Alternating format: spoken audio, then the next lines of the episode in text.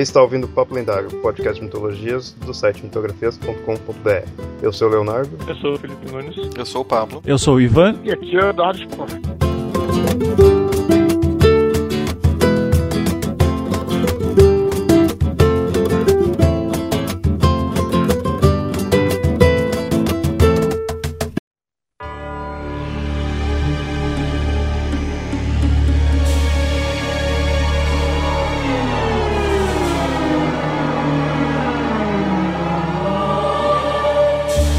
Anjos caídos, espíritos corrompidos ou seres inferiores. Essas são algumas das diversas definições do que são os demônios. Ficaram famosos por causa da Idade Média, mas seus conceitos vêm de religiões mais antigas, são tão complexos e variados quanto os deuses destas. Nesse episódio do Papo Lendário iremos falar da demonologia, o estudo sistemático de tais demônios.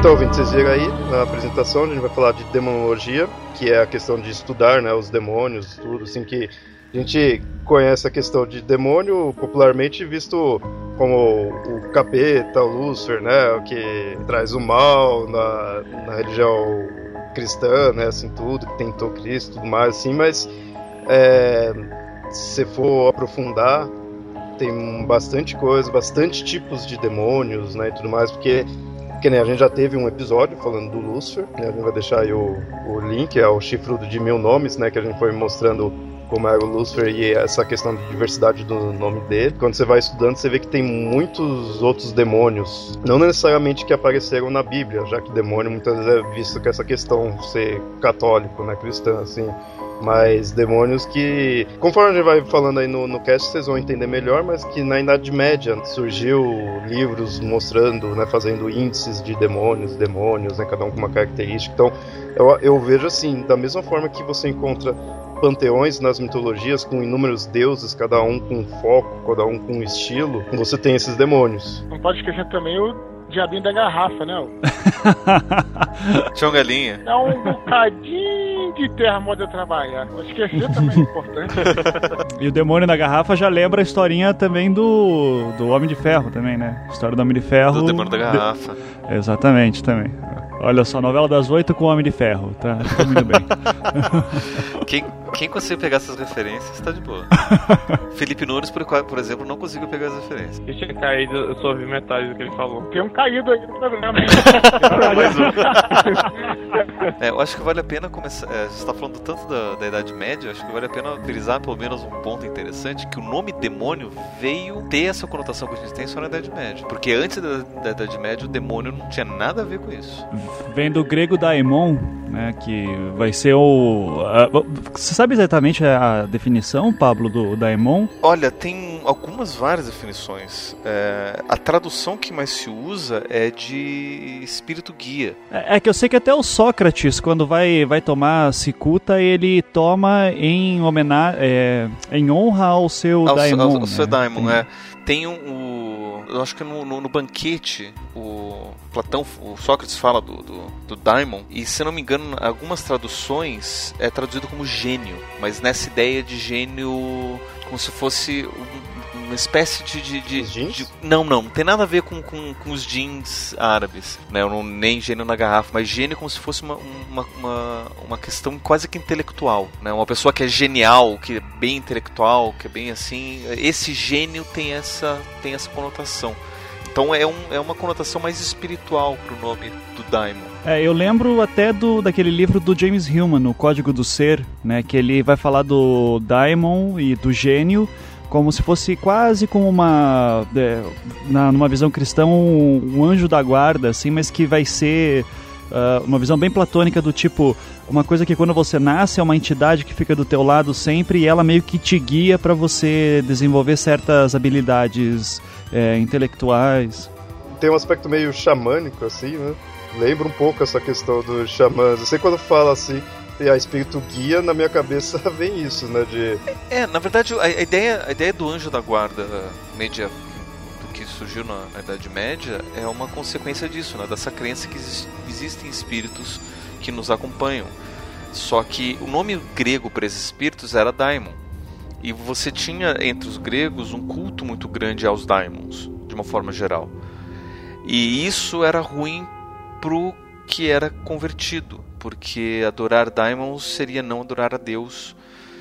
Então os daimons acabaram virando figuras ruins. Né? Toda essa ideia dos espíritos malignos que já tinha, inclusive, no, no, no judaísmo antigo, primitivo, foi transportado para os daimons. Então o daimon virou espírito ruim, só que essa prática de, de sentir e saber que você tem um espírito guia virou um anjo da guarda. Não, o que o Paulo falou da Idade Média aí, uma coisa também que é legal falar é que a gente sabe que a gente tem essa imagem dos hebreus como pastores, né, como uns caras assim mais pacifistas tal. Mas você sabe, até mesmo no Antigo Testamento, que o, o povo hebreu foi um povo guerreiro, ele era um povo nômade, né? E depois ele foi se é, expandindo para outras áreas, foi lutando contra os povos, os filisteus, que eram especialmente os inimigos clássicos deles e tal. E é natural, é, isso também é importante colocar, alguém falou assim, a, que você falou no início, né, que tem demônio para tudo, assim como tem Deus para tudo. Tem demônio do fogo, demônio da, da, raiva, demônio, assim como tem Deus do fogo, Deus da raiva, de tudo. É porque isso não é à toa, é porque é, muitos demônios que foram incorporados na, na Bíblia, no Antigo Testamento, no Novo, é, muitos demônios, vistos como demônios, ou talvez como espíritos malignos e tal, eles eram né, deuses de antigas religiões. Todos esses caras aí que a gente conhece mais famosos, Belial, Beuzebu, é, mas assim, o que acontece? Então eles foram, eles foram é, na medida que os caras tomavam esses territórios e falavam, não, esses deuses aqui vocês não podem mais adorar eles, esses deuses são demônios, são criaturas malignas e tal. E aí vem, e vem também da questão que você fica olhando, ah, por que que de repente, vamos dizer assim, um um Beuzebu, é o, é o negócio das moscas e tal. E eles muitas vezes são. Você tem aquela imagem do demônio, metade de cabra e tudo. É porque esses deuses mais primitivos, eles tinham esse aspecto mais animal. Né? Então as pessoas até. A gente, quando a gente vê essa coisa. Por que, e por que, mais uma vez? Porque os deuses primitivos tinham aspectos mais animais é porque os, é, os animais, geralmente, o, o, primeiro Deus que teve, eu estava até escutando um podcast antigo de vocês que falava que quanto mais antiga, primitiva a mitologia, mais é o Deus ligado a, ao, ao feminino, né? porque a época agricu da agricultura, né? Era terra, era vida, a mulher está ligada à vida, à terra e tudo isso. Mais primitivo que isso, se você colocar lá para os neandertais, lá pro, mais primitivo que isso, os deuses eram é, animais. Por quê? Porque é o animal que traz a comida para você. Então, vamos dizer assim, é, é, é, onde em um lugar onde tinha muitos búfalos, os caras comiam os búfalos, provavelmente o deus era um deus búfalo. Ou um deus miscigenado, sei lá, meio homem, meio búfalo, entendeu? Então, muitas culturas primitivas tinham esses, essas figuras desses deuses, que eu não vou falar um nome específico para não dar uma canelada, mas entendam aí e procurem melhor, né? é, esses demônios aí eram. Esses deuses foram considerados demônios depois, e levados a ser demônios hebraicos e demônios cristãos mais para frente. Isso aconteceu desde a época antiga, bem antiga mesmo, até depois, na época dos cristãos mesmo, quando iam se chegando, por exemplo, em áreas dos celtas, né, em áreas dos vikings, e áreas assim, muitos deuses, muitos desses deuses foram transformados em demônios, foram de, é, demonizados. É, mas essa é uma prática muito comum, na verdade, né? Porque uma forma de você diminuir a cultura do outro é você dizer que o deus do outro, na verdade, é inferior ao deus dos, da sua cultura. Uma forma de fazer isso é transformar ele no inimigo, transformar isso num, num, num demônio. É, eu só, só queria tá aí também fazer um pequeno comentário, uh, que eu, eu até quando eu passo seminário para meus alunos de Idade Média, um dos temas que eu dou é para eles construírem, fazerem uma pesquisa sobre a criação da, é, sobre está falando de arte medieval, uh, para eles falarem sobre a criação, as criações da, da imagem do demônio, né, a iconografia do, do demônio. E uma coisa que daí é importante falar também é que essa visão que uh, o do demônio mais famoso, né, que é esse com chifrinhos e tudo bem parecido com o Deus Pan, isso é uma visão, é, isso é uma imagem que só vai ser montada lá pelo século 12 e 13. Então você ainda tem toda uma um período de quase mil anos em que o demônio ou demônios são citados, mas eles ainda não têm forma. A própria incorporação das imagens pagãs ela é um processo bem mais demorado. É, você tem então imagens de demônios assim que eles não têm forma, exatamente. Você vai ter as famosas é, heresias cristãs, por exemplo, que acontecem no, durante toda a Alta Idade Média. Então a gente está falando assim do século, pelo menos do século 4, 5 até século 9, 10, em que existe todo um processo de, por exemplo, quem que é o demônio? Qual que é a fonte do mal? E daí você vai ter a, nas heresias cristãs uh, algumas interpretações que vão dizer que, por exemplo, o Deus do Velho Testamento é um, é um Deus mau, é um demônio. Né? E só no Novo Testamento que aparece o Deus bom. Mas isso são é, só curiosidades para dizer. É, é só para já começar dizendo que estudar demonologia é bem mais complicado do que a gente imagina. Assim. Já que o Ivan tá falando de de heresia, que tem uma heresia é, interessante, só que essa heresia era, foi do começo do cristianismo, acho que do ano 200 depois de Cristo, é, do cara chamado, acho que é, esqueci o nome dele, mas alguma coisa tipo Marion, é, uma coisa assim. Mas isso, qual é a ideia do cara?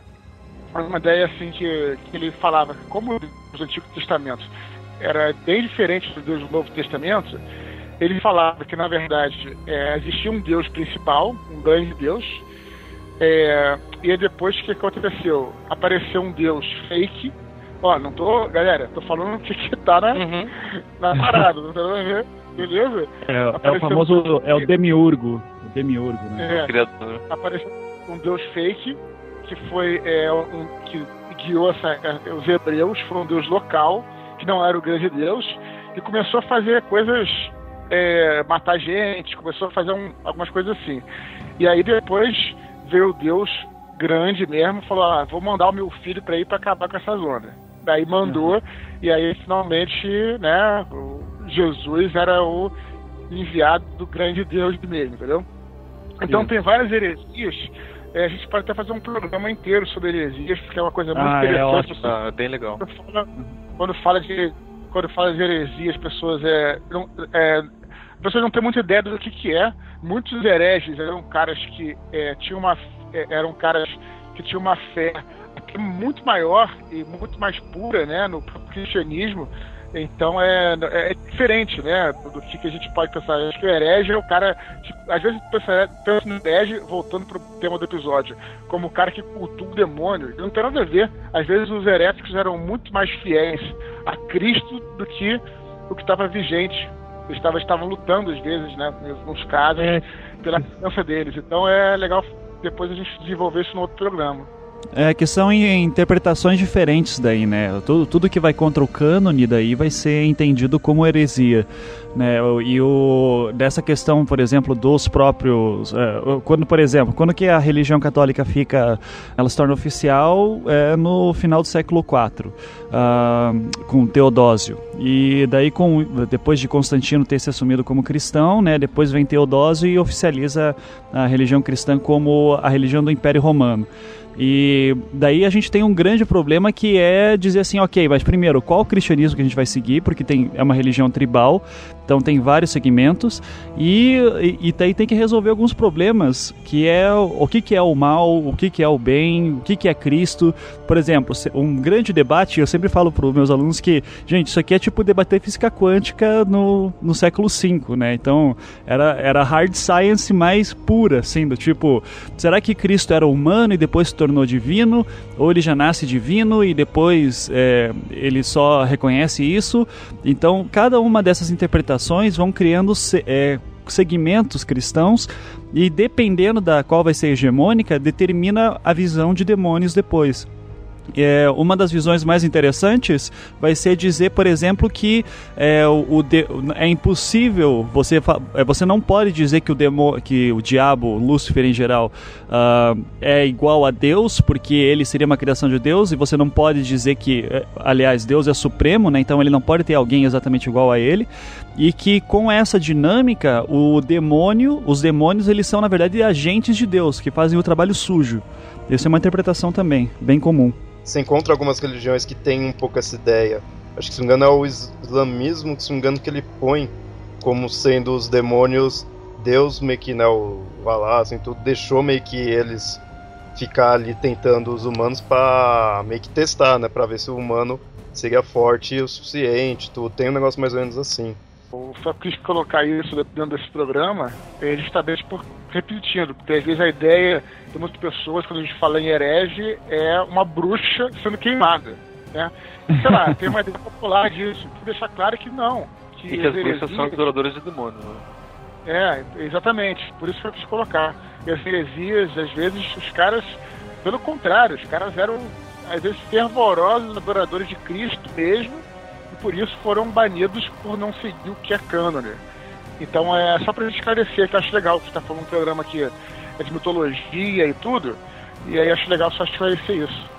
Uhum. É, é, e assim, para quem se interessa por Idade Média, eu ouvi um, uma vez uma dica e essa é, é fenomenal de dizer quer estudar a Idade Média, procure as heresias. Heresias são ótimas para estudar a Idade Média, sim, porque daí você tem um, um ótimo uh, panorama sobre o que, que foi realmente a Idade Média, ou pelo menos uh, a gente tem uma ideia. Uh, eu sempre tento bater assim, cara, a Idade Média não é uma coisa tão simples do tipo a igreja mandava e todo mundo seguia. É muito mais complicado do que isso e as heresias são ótimas para provar como é um fenômeno muito complexo e como um todo, interpretação, porque a Bíblia ela não deixa muita, muito claro que uh, por exemplo, você nunca vê o que, que Cristo está pensando. Você não vê nenhuma descrição física de Cristo, nem, dos nem de demônios quando aparecem. Então, uh, até os artistas da época têm que se debater para ver como que eles vão uh, representar tudo isso. E uh, o que, que é a beleza, o que, que é a bondade, o que, que é a maldade, tudo isso são, é só interpretação.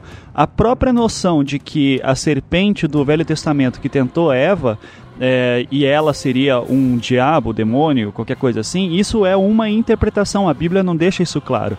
E vai ter, por exemplo, os famosos gnósticos cristãos que vão entender que uh, aquele Deus do Velho Testamento ele era um Deus falso é, e a serpente, na verdade, é uma libertadora do homem.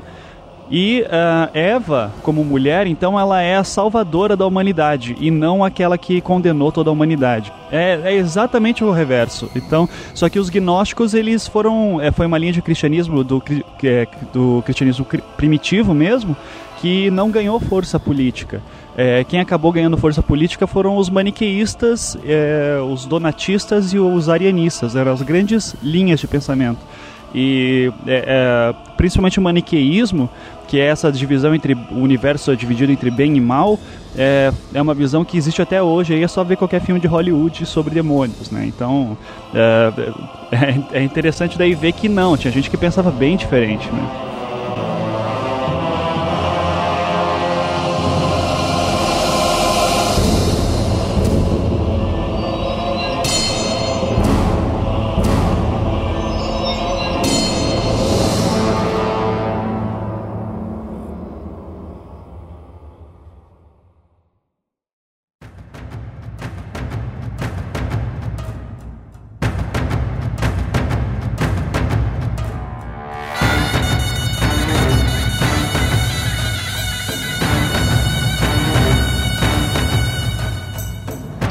Então a gente tá vendo aí que questão de demônios é bem complexo em tudo. Eu, eu imagino até que é, se analisar, talvez seja até mais complexo que os deuses. É, eu falei aí na abertura que seria complexos variados iguais os deuses, mas talvez poderia até ser mais na questão assim. Os deuses, por mais que também nas mitologias tenha essa questão de pegar é, conceitos de outras mitologias, dar aquela misturada, os demônios, é, muitas vezes você pegou e deturpou, né? Você, você modificou e, e aí você pega partes de, a, da outra religião, modifica, torna ruim ou outros você pega e mantém do mesmo jeito, né? Porque já de repente já era ruim, aí. Então ele acaba sendo mais complexo do que da mitologia, porque ele. A mitologia, por mais assim, ele tem essas influências, mas ela é mais fechadinha ali na questão assim, a mitologia nórdica, a grega, né? Os hebraicos, assim tudo. Agora, dos demônios, você vai falar que o demônio é o quê? É demônio grego? Não, peraí, os gregos não tinham Daemon, mas não tinha demônio. Esse demônio foi que na Idade Média de repente transformou, então ele tem uma transformação maior. Eu tenho uma visão um pouco diferente, vocês estão falando muito da Idade Média, acho que é realmente importante, mas eu acho que Idade Média tem a, cara, a parada do diabo. Mas demônio, pelo menos, eu sempre vi como qualquer, eu, pelo menos, como qualquer espírito maligno desde os demônios indianos até os, ia, sei lá, antigão, eu ia sabe? Falar exatamente isso. É, ah. Demônio em si, é, eu vejo como, pô, desde, desde antigamente, sabe? Agora, diabo, sim. Diabo é uma coisa que foi mais medieval. É, na Idade Média, eu imagino que talvez tenha ficado forte por causa da questão dos livros, que acho até mais pra frente a gente pode citar, que saiu bastante com, é, compêndio, né? Tem um até que chama Compêndio Maleficarum assim, que saiu são listas e listas de demônios, né? De tudo. Então eu imagino, vendo isso daí, quando eu fui pesquisando, que eu vi essa questão desses livros, que tinha aí muitos dos demônios ali, você vê que são seres de outras religiões, religiões antigas, tudo que foi lançado da Idade Média para frente, né? Tem uns que é de 1800 tudo, mas muitos é bem mais Idade Média mesmo. Então por isso que eu imaginei que é, na Idade Média que eles começaram a talvez dar uma cara mais fixa, né? Ó, tal demônio é de tal domínio, tal estilo. É, eu não sei se vocês já viram um, um, texto do Carl Sagan, que inclusive é o nome de um livro que saiu aqui no Brasil pela Companhia das Letras, uh, que é O Mundo Assombrado pelos Demônios. Não sei se já leram esse texto. É que esse texto tá, tá nesse livro e, e lá o Sagan ele faz um. Eu acho é bem legal esse texto, é um texto curtinho e que ele vai mostrar, por exemplo, que o demônio ele tem uma é, demônios, né, no, no plural, né, na Idade Média mesmo, é, já, só para complementar o que o Eduardo falou, de uh, eles têm uma função social. Então, por exemplo, você acordou com uma dor no peito muito grande. É, daí você vai para. É, você tenta falar com algum padre ou é, ou qualquer pessoa do clero para te ajudar, o que seria muito próximo você ir no médico. E o médico ele vai, é, ele iria te diagnosticar que essa dor no teu peito provavelmente é porque um sucubus ou um incubus, é, que são demônios específicos que a gente vai falar depois, dormiram no seu peito durante a noite e sugaram sua energia. Então, se acordou muito cansado, é um demônio que estava em cima de você. É, aconteceu alguma coisa na tua família, é um demônio que estava fazendo isso. Então, os demônios eles agem diretamente na, uh, no, na, no teu convívio, né? É, e assim, é sempre. Eu falo da questão de. Eu gosto. Eu sou fascinado por estudar Idade Média nessa questão, porque é uma época muito mágica. É, os demônios e os anjos e Deus em geral, todos estão lutando pela sua alma e você sente essa luta na tua alma o tempo inteiro. O, o, o inferno e o céu são é, realidades táteis, é, táteis, assim, você eles não é, não é uma coisa que você acredita ou não. Isso é realidade. E você, por exemplo, é, uma coisa que é muito forte na, na igreja medieval é a noção de graça, né, que vem lá de Santo Agostinho, que vai dizer assim, olha, se Deus fosse te julgar seriamente, você com certeza iria para o inferno, porque é, todos somos pecadores e não tem como sair. Então, é, todo mundo vai para o inferno, isso já estaria garantido. Contudo, nós contamos com a, com a questão de que, graças a Deus, né, temos um Deus que é benevolente e que é capaz de perdoar você. Mas isso depende dele é ele que vai dizer se você merece ou não. Então, quando você morrer, chegou na porta do céu, talvez ele abra a porta para você. Te interromper para fazer uma coisa, depois você continua, mas só para fazer um parêntese. Uma coisa muito interessante, dizendo que todos já nascem com default para ir para o inferno, né? Isso vem do pecado original, né? Então, assim, o ser humano já caiu, na verdade, quando o Adão ele come da maçã, né? Ele condenou toda a raça humana, segundo essa, algumas das vertentes. Entende? Então você já tá com a tua alma corrompida. Então isso aí é o princípio para você. E agora tem que lutar para você ir para o céu, como você falou. É, e não é nem questão de lutar, né? É, depois que existe esse corrompimento da, da alma humana, você já. É, você, com o teu esforço próprio, é impossível você ir para o céu. É impossível, porque você já está condenado. É, mas aí tem essa noção de graça que fala: Deus talvez te perdoe e você pode entrar no céu. É, então essa é, uma é, essa é um panorama que o medieval está vivendo, no qual ele diz assim, ok, eu tenho que toda hora me estar tá cuidando de que eu não vá, é, eu não piore o meu quadro, né? Então daí talvez se eu for uma pessoa bacana, talvez Deus de, de, é, deixe que eu entre. E caso eu entre, essa é a noção de graça, que é uma visão bem diferente, por exemplo, do protestantismo, que vai revisar isso e vai falar, olha, não, é na verdade através do teu próprio esforço você pode ser é, agraciado, né? Você pode entrar através pro, pro céu e também é uma visão bem diferente do cristianismo primitivo gnóstico, por exemplo, que vai falar alguns sal são salvos ou não. É, isso não é dependendo do teu esforço e nem da vontade de Deus. Ou você nasceu assim ou não. Que depois também vai ter uma linha protestante que vai dizer isso, que é a, a da predestinação, né? Mas essa questão de, de ter espíritos malignos e que coisas ruins do seu dia é, são causadas por eles e tal, não somente demônios, né, mas é uma coisa assim que foi mais ou menos que o falou. É uma ideia que é um pouco paga assim, a ideia que ela é anterior ao cristianismo, da Idade Média e tal. Eu também, como ele falou, eu vejo muito essa questão da Idade Média do demônio, a figura do Lúcifer e tal. É, é porque você, na Idade Média, precisava justificar tudo isso que os povos já acreditavam, já faziam, mas é tudo uma visão cristã. É, já que a gente está falando da Idade Média, também é importante para o nosso ouvinte entender um pouco do que, que era a Idade Média. Não vou falar de história, não. Mas o que eu vou dizer é o seguinte: é que era um outro tempo. Hoje em dia, você tem internet, tem computador, você mora em cidades grandes, tem sei lá, telefone, tem Skype, então você tem acesso a muita informação. Você, naquela época, você não tinha isso. Então você, é, você imagina o que, que é você. Todos acreditavam é, no inferno e no céu. Não existia é, possibilidade de você não acreditar nisso. Isso era um fato. Isso não era uma crença. Era uma crença, entende? Mas era um fato. Todos acreditavam nisso. Então, é, é para a gente tentar entender mais uma vez, é, fazer esse exercício até antropológico, vamos dizer assim, de entender, é, com, tentar ver com outros olhos. Pra gente, o cara pode falar, ah, mas é que foi um demônio, teve um infarto, foi um demônio. O cara não tinha ideia do que. Algumas pessoas sim, mas muitos não tinham ideia do que, que, do que, que gerava aquilo. Então, e se acreditava mesmo naquilo. Então, é, é tem muita gente que chama da Idade Média, né, da Idade das Trevas, isso aí é muito questionável, né? É, eu acho uma bobagem falar a idade da. É, eu acho que a idade das trevas estamos vivendo hoje, mas enfim. Não, essa questão da idade da, da, das trevas é porque logo depois da Idade Média veio o Iluminismo e eles se justificaram para dizer que o que veio antes era trevas e agora a Idade da Razão era, era o, Iluminismo, a Idade Iluminada. Que até do ponto de vista filosófico, a questão da Idade, da idade das Trevas ela é boba, que existiu muita produção na Idade Média dos escolásticos, São Tomás de Aquino e tudo mais Tipo assim, é uma, uma coisa muito assim, boba.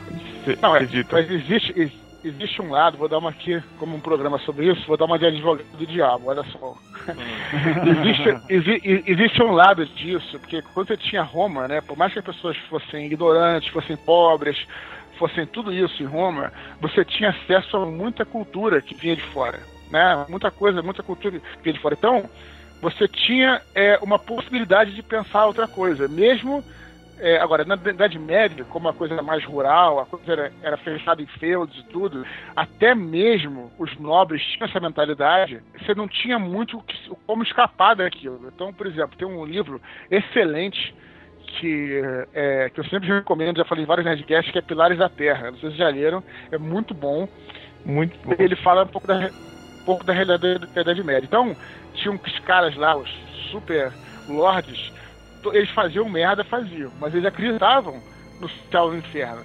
E tinha um bispo que manipulava o cara, um dos lords lá, falando: olha, se você não fizer o que eu tô falando, eu não vou te dar essa bênção aqui é, pelo pelos caras que você matou lá, lá atrás, então você vai pro inferno. E os caras, não existia possibilidade de você não acreditar nisso. Entende? Você não tinha outra visão. Então por isso que a gente tem que ter, por isso que essa coisa que o Ivan falou é legal, porque de ter esse compêndio de demonologia, a cultura, a sociedade, a cultura medieval era baseado nisso. Era baseado de que realmente tudo que acontecia era culpa de um demônio, de um anjo, qualquer coisa assim. Né? Então é, era uma outra realidade. Por isso que é importante colocar. Aí acho que por isso que saiu que esses livros, né? Que nem eu tinha falado aí de eles começarem a registrar tudo quanto era demônio, porque tinha-se essa ideia de que as coisas ruins que estavam acontecendo ali tudo era demônio, tudo estava focado nessa questão, né? Tinha Deus, tudo óbvio, né? assim tudo, mas que nem ele falou, né? Você sentia algum mal, era um demônio, tudo. Então tava bem forte daí. Aí por isso que eu acho que foi nessa época que acabou surgindo esses livros, que foi o Maleus Maleficaram, a Demonolatria, tudo isso daí são nomes de livros que foi surgindo a partir dessa época. É, o Maleus Maleficaram, no caso, foi um livro feito para julgamento e caça às bruxas, especificamente. Muitos desses livros eram relacionados a coisa de bruxa. Tem uma que é Pseudomonarquia da Daemonum, que era, é, era um apêndice de um livro também focado para sobre bruxas. E aí muitos mostravam essa questão que ia descrevendo os demônios, muitos mostravam como você conjurar, como iria conjurar um demônio, como iria prender um demônio, né? Então era algo levado a sério. E eu imagino, não sei, mas assim, eu imagino que toda essa coisa que a gente vê agora de demonologia, assim, tudo, eu acho que é bem baseado nesses livros, porque quando eu fui pesquisando, eu fui vendo, todos esses que a gente agora, até a gente sabe que são, que vieram de outras mitologias e tudo mais, que nem Baal, é, o Kernunos, né, todos esses assim. É, a gente sabe que veio de outras culturas, mas você pega nesses livros, estariam lá eles listados. E aí é, é demônio de tal tipo, demônio tal, tal, assim tudo. Então eu acho que esses livros que foram contribuindo para mudar a cara dessas divindades e colocá-las como demônios que aí hoje quando a gente pesquisa demonologia a gente cai nisso. Né? outra coisa que a igreja também, né, é, ela se tornou uma instituição social, social, política, tudo isso. Então, é, a religião foi muito usada. A religião não é controle, mas a religião foi usada como forma de controle. A religião é uma outra coisa que a gente pode falar em outro podcast, mas ela é e foi usada muitas vezes como forma de controle. Já que ela é usada como forma de controle, é importante também você colocar um antagonista, um inimigo, para que os caras fiquem com medo. Por exemplo, é, se, você vai, se você vai dizer que você é, vai ter um, um vai ter o demônio é, é, provoca uma certa doença e aí você para não ser não ser afetado por aquele demônio tem que cumprir certas obrigações você tá é, como ir à igreja sei lá como pagar um dízimo como qualquer coisa assim você está usando é, esse medo, ó, você vai ter uma doença porque o demônio da, sei lá, da, da, da varíola vai te pegar. Só tô dando um exemplo aí. Entende? Tô falando? Usado como uma forma de controle, né? Então é um troço que te deixa assustado, te deixa com medo. Então, daí também, talvez, é, eu não sou é, é, sociólogo, né? Muito menos especialista em Idade Média, mas eu creio que os demônios também têm um. Por que tantos demônios? Para poder usar também isso para ter mais inimigos, mais antagonistas, para que se possa combater, né? E deixar a galera com medo. E, o, e quem, tem, quem tem medo é mais facilmente controlado. É, é, mas eu, eu gosto de citar essa questão, que é uma visão também bem comum de falar. É, não estou dizendo que você falou isso, Eduardo, mas é que tem muita gente que diz assim: ah, a Igreja Católica criou daí vários demônios justamente para botar medo nas pessoas. É, eu gosto sempre de colocar assim: olha, pode até ser isso e muita gente fez isso. Mas tem que lembrar que Idade Média, cara, é um tempo de merda, assim, sabe? Os caras é, morrem de fome, morrem de frio, é, a expectativa de vida é muito baixa, as invasões bárbaras, principalmente na, idade, na Alta Idade Média, são. A qualquer momento pode vir um louco e, e pilhar toda a tua vila. É, tem a formação das periferias em volta das cidades moradas, então não é um tempo fácil de viver. É, então, as, eu gosto às vezes de pensar, pelo menos assim como exercício, de que é, na, os demônios, ou todo esse medo do inferno, ele é muito mais consequência de um mundo muito difícil de se viver do que necessariamente de uma de uma forma de controle, de uma política de medo que a gente vê acontecendo hoje muito, por exemplo, nos Estados Unidos com a questão do, do terrorismo.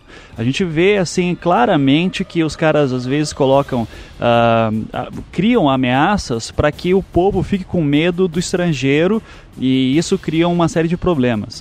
Uh, na Idade Média, eu gosto de pensar mais que assim, pelo menos de novo, como exercício, de ver que, olha, o mundo não é fácil ali naquele momento. Então, uh, uma religião que te diga, que, só uma religião que te diga assim, por exemplo, é, olha, de repente não mata o cara do teu lado porque você vai sofrer uma consequência meio pesada, que é passar a eternidade num, num lago de fogo, é, isso daí é interessante, porque cria um cimento social, assim, uma estabilidade, e, e também é, ela vai refletir dizendo assim, ok, Deus é bom, mas ainda tem muito problema, né? Olha, olha o mundo que a gente vive, olha como é complicado. É, como tudo é escasso aqui dentro. Então quem que está fazendo isso? E daí começa a aparecer os demônios. É, muito diferente, por exemplo, a gente vai ver dos próprios índios brasileiros que não tem essa preocupação do mal. O, a, existe uma preocupação do mal, existe demônios, só que ou, ou figuras muito parecidas, só que eles não têm essa atuação tão precisa quanto existe no, na Europa medieval. É, por quê? Porque aqui é uma terra abundante, tem, tinha alimento, eles tinham. Uh, não tinham as dificuldades que o europeu medieval tinha. Até climáticas, a, né? Exato, até climáticas. Então, imagina, quem já foi para a Europa e passou aquele frio europeu, porra, já é uma merda assim. Eu sempre falo, neve é linda na televisão, né? Depois de uma semana lá preso dentro de casa porque você não consegue sair, que as estradas são todas congeladas.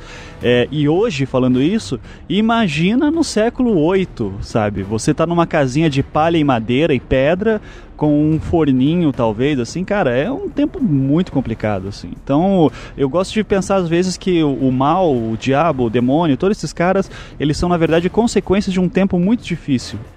Interessante, ó. Eu gostei dessa ideia. Ó, palmas aí pro Ivan, que você conseguiu meio que defender a Idade Média, assim, tipo, que é um momento que sempre o pessoal fala mal na questão assim. Claro, eles tinham uma vida difícil, mas, pô, a igreja foi uma merda nessa época, atacando-se como se. Ah, mas tem muita coisa na Idade Média que se fala que foi inventado depois.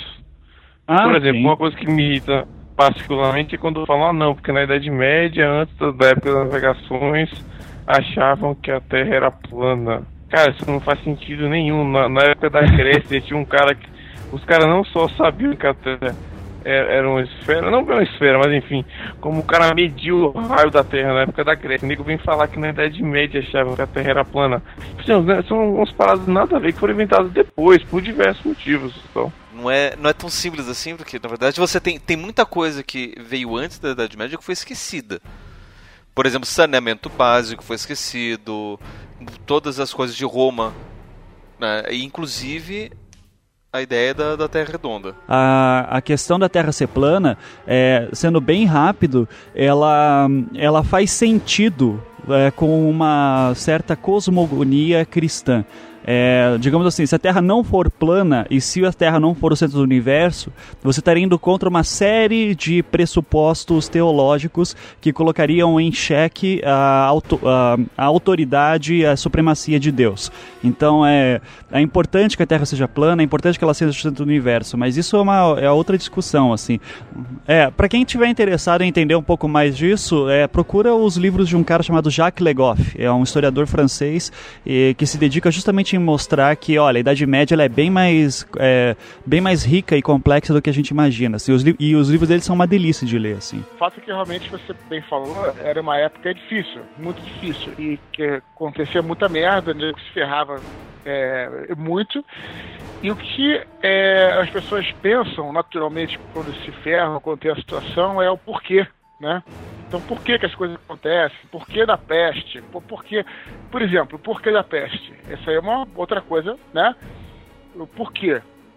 E como, né, é, como a gente sempre falou, e até já vi vocês falando antes, aqui num podcast que é de mitologia, a mitologia surgiu muito por causa disso, né? Por que, que é, existe o raio? Você não tinha noção de física, de nada, você acreditava que aquilo ali era obra de uma criatura divina. Você, mas você tentava se perguntar o porquê, né? E você inventava. E mais uma vez, se era uma época muito difícil, muito sofrida, por que, que eu estou sofrendo tanto? Por que, que existe a peste? Por que não sei o quê? E aí é claro que, é, como o Ivan falou, né, isso vai responsabilizar, como era uma época de muita religiosidade, é, muita religiosidade tudo, responsabilizar essas, esses espíritos maléficos, os demônios, para ter uma causa para cada coisa ruim que acontecesse. Né? E aí eu acho que a Idade Média acabou sendo então um funil, de certa forma, assim, como essa questão que a gente tinha falado, que o, os demônios aí eles vieram de outras culturas. Numa época que você tava o monoteísmo, né? Era só Deus ali na Europa e pronto, não teria outros deuses. Então você pegava todas as características, não só as características, mas os nomes, tudo assim, você pegaria esses deuses de outras religiões passaria no funil e dali sairia esses demônios.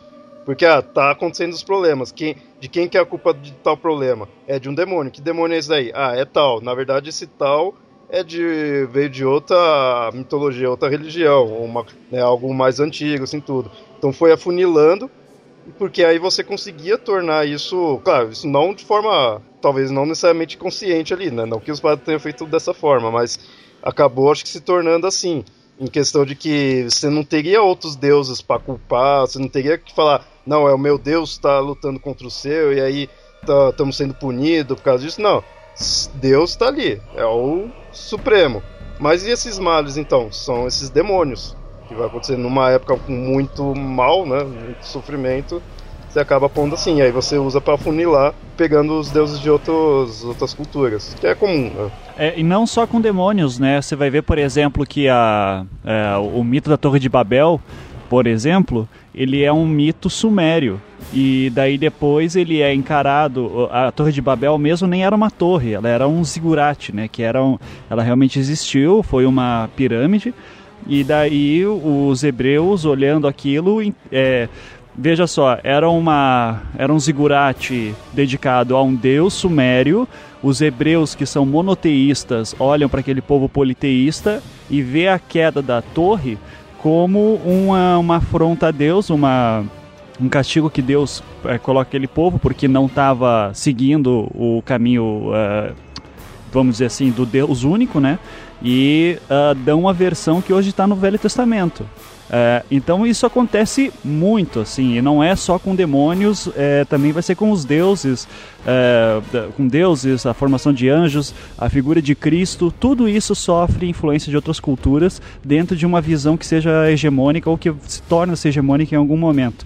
Coisa que acontece até hoje também, assim, né? A gente vai ter uma visão, por exemplo, do, do Iraque, é, da guerra do Iraque, de acordo com certas pessoas que nos passam informação.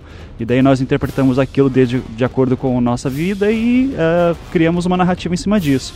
Então a Idade Média não é diferente nesse sentido.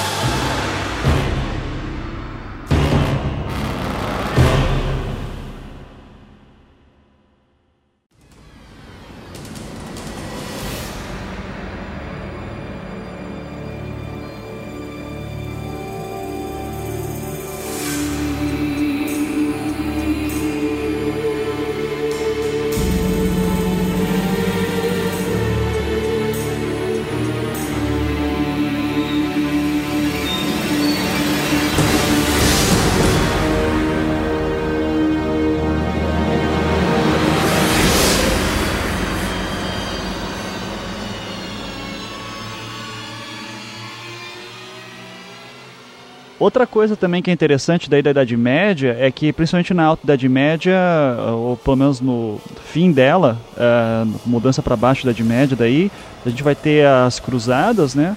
E a gente vai ter daí uh, o contato do cristianismo com o Islã.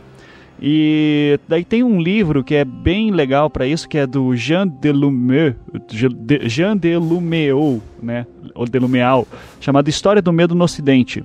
E, e, ele dedica um livro inteiro, uma, um capítulo inteiro para falar sobre a questão do, do medo medieval e a formação da figura de Satã.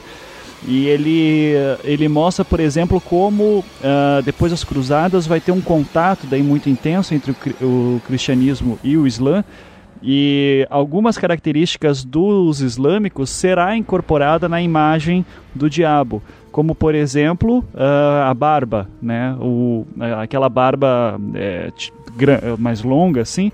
É, a gente vai a partir daquele momento, com o contato com o Islã, vai ter essa figura é, do demônio barbudo. E... Até a pele, a pele mais morena, né?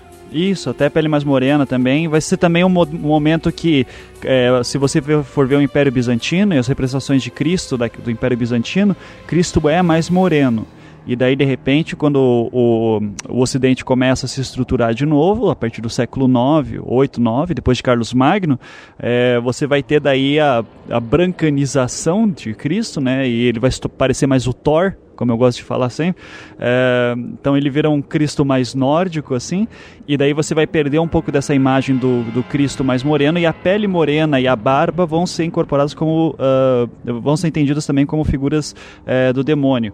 E, que, e é interessante da gente pensar isso, porque o Islã também tem visão de demônio, mas ela é bem diferente do cristianismo, né? Tem essa crença aí num ser né, chamado Iblis, que aí no caso lá é, ele seria um Jin, no, dos árabes ele é comum essa crença no, nos jeans, que eles seriam, eles seriam diferentes dos anjos, seriam diferentes dos humanos, né? Eles seriam algo à parte, assim, tudo. Na verdade, eles, se me engano, eles acabam sendo mais parecidos com os humanos na questão de hum, poder ter um livre-arbítrio, na questão também de você poder se corromper, né? Então os jeans, eles não eram necessariamente bons nem ruins como um ser humano, assim. É, mas não, mas pro cristão, o, os anjos, é, o cristão medieval, anjos e demônios também têm livre-arbítrio.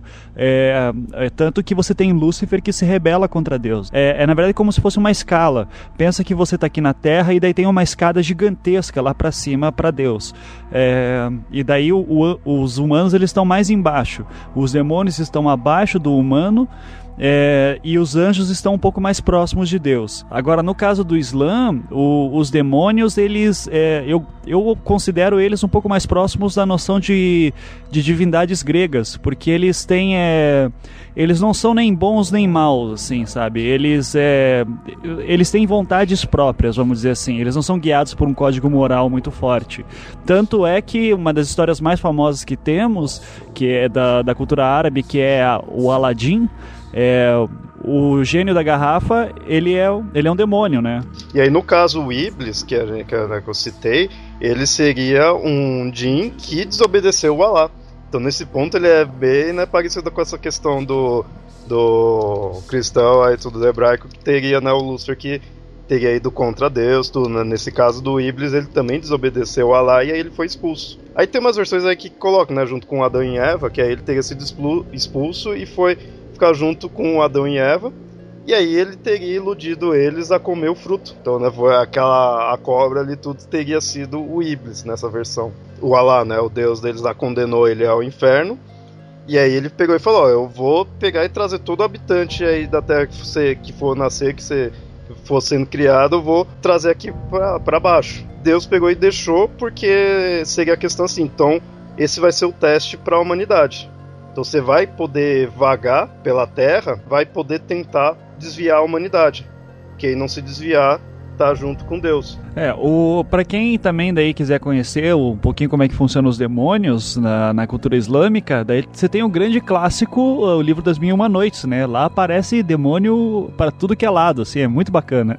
Que por sinal vocês fizeram um episódio, né, do Ah, sim, fizemos, é, fizemos um anticast lá, é, que lá foi muito legal que a gente entrevistou o Mamed, né, que Mamed Mustafa Jarouche, que é um professor da USP que fez a primeira tradução em português direto do, do árabe, né?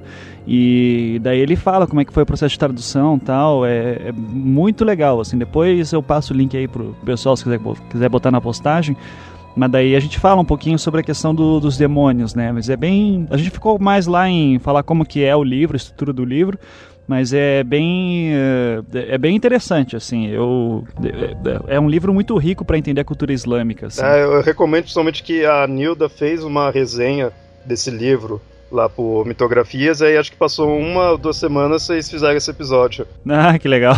Sim, aí ah, legal que o Mamed é um maluco, né? Ele foi nos manuscritos lá do século XV, XIV, assim, pra... Ele não pegou uma edição já, já fechada, né? Ele foi no, nos originais, assim, então isso... O cara era foda, assim. Ainda na, na parte, nessa parte árabe, a gente tem os chamados de Ifrit, que aí nessa versão mostra que eles seriam jeans também. Né, eles são um tipo de jeans. E eles teriam, estão numa sociedade organizada, tudo. E aí, esses daí que eles muitas vezes também colocam como seria vários demônios, né? Tudo. Algumas versões mostram que, na verdade, esses ifrits que seriam os da, da lâmpada, né? E o famoso gênio da lâmpada, né? o famoso gênio da lâmpada, seriam, na verdade, não qualquer Jin, seria, na verdade, esse Ifrit, né? Que... Mas é, é interessante ver que o, próprio Jin, ele é uma figura é, meio dúbia, né? Porque ela, ela vem do árabe, mas de uma tradição pré-islâmica, né? Numa época que os árabes eram ainda povo politeísta. E isso permanece depois, né, como no, dentro do, do, do, islamismo, só que como uma, uma cultura secundária. Só que é interessante ver como o, o Jin é uma, uma, uma, figura dúbia, porque a gente tem essa ideia de que o Jin ele é capaz de de conceder desejos, né? Então isso seria uma coisa boa, né? Até pela história do, do, do Aladdin, do gênio da lâmpada. E ele sendo Jin, ele concederia desejos e a pessoa, sabe, né? ele, sabendo o que pedir, pode se beneficiar com isso. Né? Só que o, a questão de conceder desejos parece que veio de uma, uma, uma lenda bem antiga dos árabes que um cara encontrou um pote muito velho quando estava pescando. E aí ele abre esse pote e sai um Jin de lá. E ele diz: Nossa, eu fiquei preso aqui durante séculos e cada ano que passava eu fiquei com mais raiva e eu jurei que eu ia matar quem me libertasse para poder descontar essa raiva. Na Mil Uma Noites tem uma, uma parada assim, né? Que a Mil Uma Noites é aquele negócio, né? Gera, é, tá contando seus contos, e daí alguém, algum personagem começa a contar um conto e não sei o que. Daí tem uma hora lá que tem um personagem que encontrou uma garrafa no mar, daí abriu, daí saiu um demônio e disse, ah, e é um gigantesco, né, de 5 metros de altura, um negócio assim. E falou, ah, agora finalmente tô livre, agora eu vou matar o primeiro assim que me libertou porque eu tô puto. Daí, fala, daí ele diz assim, ele fala, não, não, deixa eu contar minha história. o cara que abriu a garrafa, ele conta a história dele de por que ele não deveria matar, né. Daí o demônio diz assim: ah, agora eu vou contar a minha história, né? E daí... cara, é, é, muito legal, cara. Estilo João Kleber, né? Estilo João Kleber, né? não, não, não, não, não vai embora não, porque ainda vai acontecer coisa. Exato. Nessa história, né, o, o, o cara fica pensando, putz, como é que eu vou fazer, né, pra me livrar disso, né? E daí ele tem a ideia, né? E ele olhou pro, pro gênio e falou: Não, mas não pode. Você disse que você ficou preso aqui dentro dessa garrafinha, desse pote, durante séculos. Mas você é gigante, como é que você cabe aqui dentro? Você não cabe aqui dentro, não foi você. Você apareceu agora e você tá querendo aproveitar, porque você não tava aqui dentro. Falei, como assim? Você tá duvidando de mim? Ó, eu só acredito vendo. Ah, então tá, então eu vou entrar na garrafa e você vai ver que eu saí daí de dentro. O cara entra na garrafa e isso o cara fecha o gênio de novo na garrafa. Essa história é meio pica-pau, né, cara? Porque assim, na verdade. quebrando todo mundo, ia matar foda-se você, né? Mata. O gênio se arrepende, putz, que, que foda, né? Tá, tá bom, eu não, não te mato. E se você me deixar sair, eu te concedo três desejos. Como recompensa por você me deixar, me deixar livre. Né? E aí é que vem a questão do, dos desejos. Mas o gênio, ele tem essa ideia meio que. Não é um espírito bom. Do tipo, ah, que legal, achei um gênio, vou ter desejo, né? Eu vou conseguir tudo aquilo que eu quero. Essa história você foi contando me lembrou aquelas coisa clássica lá de tem uma que é o demônio tá na árvore, aí o cara faz um, a cruz na árvore, o demônio não pode sair, então ele pede o desejo, sabe? Essa questão assim de você encontra o demônio e você tem que ser meio esperto ali para não cair na dele e fazer ele cair na sua, né? Isso é meio clássico, essas ideias. É, essa noção de que o demônio, os demônios em geral, eles têm poderes de criar coisas, vai ser uma ideia muito construída no, principalmente no século XIX, quando começa a ter aquele boom na Europa de sociedades esotéricas. E daí elas tentam descristianizar, que palavra difícil é essa, mas é descristianizar é, desmoralizar uh, demônios e anjos. Então eles vão dizer assim, é, você vai ter, por exemplo, um cara tipo Eliphas Levi, que é um mago muito famoso, o próprio Crowley depois, a Golden Dawn, que é uma sociedade importante também, todos eles vão montar assim, tipo, ó, anjos e demônios são forças da natureza que existem. E você pode daí fazer certos rituais para que é, você chame essas forças. A questão é que o anjo, ele geralmente ele é mais focado em é, tra trazer estabilidade. Então, por exemplo, você está indo com o teu negócio muito bem, você chama um anjo para manter isso. Agora, uh, vamos dizer que o teu negócio está indo mal e você precisa de uma força que te traga criatividade ou inovação, qualquer coisa assim. Ah, daí você invoca um demônio. O problema é que o demônio, ele é, como ele é uma força muito difícil, muito é, criativa, muito poderosa, é, ela é mais difícil de ser controlada. Daí você vai ter relatos divertidíssimos, assim, por exemplo, do próprio Crowley invocando demônios e o demônio, sei lá, dando um jeito de entrar no círculo de proteção dele para matar ele. Daí, é, é, é, muito bacana, assim. Daí. É bem divertido, né? Um demônio homicida, né? É engraçado, às vezes, milha, né? É, é, não, sim. Você falou seria então como se os, o, o anjo seria, no caso, ligado a figura, uma figura ligada à ordem e o demônio seria ligado ao caos não com o caos como uma coisa necessariamente ruim. É, seria mais como uma. Eu não sei se é o caos, necessariamente. Sem dúvida é uma figura caótica. É, eu diria que é mais uma força criativa. Se você pensar que criatividade é uma coisa que, por exemplo, você tem um padrão que você precisa quebrar. Daí você quebrou esse padrão, você está sendo criativo. O demônio ele vai ser encarado, vai ter uma visão muito forte disso no, de novo. É uma tradição do século XIX, daí é, ela já é bem mais nova, que daí vai entender não, olha, o demônio ele, o demônios em geral é, terão essa capacidade de fazer coisas novas para você, enquanto e se você conseguir controlá-los, daí você tem esse poder que daí se assemelha bastante a essa ideia do gênio da lâmpada, né? Do, do gênio da lâmpada ou do, dos jeans, e, que, que é da cultura islâmica, assim. O Ocidente, em algum momento, vai incorporar isso também em, alguns em algumas linhas. Interessante que aí perde aquela ideia de bom e mal, né? Você tá ali com um demônio, você só tem que tomar cuidado como você vai agir ali tudo, mas se souber, você pode usar a seu favor, não necessariamente mal ali todos. É apenas uma força mais é mais perigoso ali, se não souber usar. Né? É, digamos que você daí tá fazendo. Você tá misturando plutônio na tua. na, na garagem da tua casa. E você tem que tomar cuidado para não ser contaminado, assim, sabe? Mas se você conseguir montar, você vai ter, sei lá, uma bomba, uma bomba. que você vai poder usar pra, pra matar todo mundo. Então a máquina do tempo, né? Máquina do tempo. Ou a máquina do tempo, exato.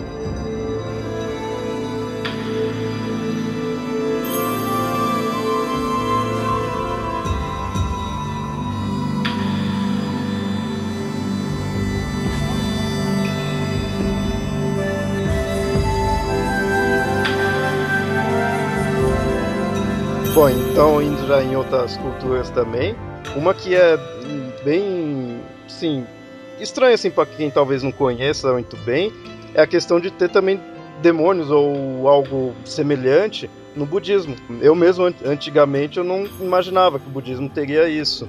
Imagino que seja pela questão do hinduísmo, que o, a influência que o hinduísmo fez no budismo, né, pela, pelo budismo ter vindo daí, é a questão de ter esses demônios. É bem forte a questão do hinduísmo. Tem os deuses e tem os demônios, né? Que são algo realmente diferente dos deuses ali tudo. Ele, e eles são realmente ditos como demônios, não é tanto aquela questão de um deus deturpado, né? Eles são seres inferiores mesmo, né? Tá até naquela escala de reencarnações lá, tá um dos mais baixos, não mais baixos, se não me engano, os demônios, né? E o budismo tem. Um que é interessante é o, um demônio chamado Mara, que aí é, seria o oposto do Buda. Né? Enquanto o Buda seria a iluminação, o Mara seria a ilusão. E tem uma história muito legal dessa questão do Mara e de Buda, que tava o Buda num local lá, numa caverna, tava ali meditando, de boa tudo, tava ele e um assistente dele, né, que ficava fazendo chá, né, ficava cuidando ali, ajudando ele, ficava na frente do, da caverna, tendo guarda também, né? E aí chega o Mara ali na caverna e fala, quero falar com o Buda. Esse assistente dele, chamado Ananda, fica mó assim, tipo, puta, por que, você vai vir falar com o Buda? Você tinha já, antes, né, já tinha confrontado ele, já perdeu, né, do Buda, assim, tudo. O que, você vai vir falar, né? O Ananda, ele não queria deixar o Mara entrar. Só que o, o primeiro o Mara perguntou, né, se o Buda estava ali. Pelos ensinamentos do Buda, o Ananda, né, que é assistente dele, não podia mentir. Né, pelo como era a vida deles, ele não ia mentir. Então ele teve que falar que estava ali. Aí beleza, aí foi lá falar pro Buda, ó, Mara tá tentando vir falar aí com você, né? Você vai querer atender ele? O Buda pegou, ah, não, beleza, é, manda ele entrar, né? Na caverna. O assistente dele ficou mó assim, puta, que merda, né? o cara tá deixando ele entrar, mas beleza, né? Então entra aí. Aí o Mara foi lá, foi conversar com o Buda, né? Tudo, e o Buda recepcionou ele mó bem, né? Sorriu, tudo, ah, entra aí, de boa. E o, ele falou, o que que é? O que que houve, né? Você tá vindo aí? Ele é, puta, tô com um problema, eu não aguento mais essa vida, eu quero ser você. O Ananda, né, ouvindo aquela conversa, achando mó estranho. É, eu quero ser você porque eu não aguento mais, eu tô. Por onde eu ando, o pessoal mostra que eu sou ruim, eu sou odiado, eu tenho que viver né, nessa. É uma merda de vida, assim, tudo. Eu queria ser como você, ser adorado, ser algo bom, né, assim, mostrar onde as pessoas vejam como algo bom. E essa sua vida é bem mais fácil que a minha. Aí o Buda pegou e falou: não é bem assim não minha vida, você pode achar que é, que é fácil tudo, mas não é não. Porque as pessoas me seguem e então ficam pedindo muito, né, pra mim, ficam pondo palavras na minha boca, né, falando coisas que eu que eu não é o que eu prego, né, ficam deturpando. É, e eu, isso é um puta trabalho, né? Não é fácil ser eu, ser o Buda. Tá? Eu tenho muita coisa a fazer, tudo. Então nem todo mundo me entende. Né? Ele mostrando pro Mara que não era assim. Aí o Buda pegou e falou: então assim, seja você mesmo, faça como você é. Você é dessa forma, eu sou dessa forma. Vamos fazer nosso melhor. Não é bom a gente tentar ser o que o ser outra coisa, eu tentar ser você ou você tentar ser eu. Vamos ser o que nós somos e tentar ser o melhor. O Buda dando uma lição de moral assim para ele, né? Ele é daquele jeito e aí pronto, tem que ser. O Buda é daquele jeito e pronto, tem que ser também. Existe o que seria ruim, que seria odiado e tem que o que vai ser adorado. Lembra um pouquinho do do, uh, do Evangelho de Judas, se eu não me engano, né? Judas é no Evangelho, no Evangelho gnóstico de Judas ele é, ele sabe que ele vai ter que trair Cristo e ele está sofrendo muito com aquilo daí fala não, mas você vai ter que fazer isso, né? Basicamente ele ele não queria trair Cristo, mas é dada essa missão a ele porque seria importante para ele é, assumir esse papel. É, é bem interessante essa, essa visão. Não conhecia a história do Mara. Bem legal. Na, mitologia.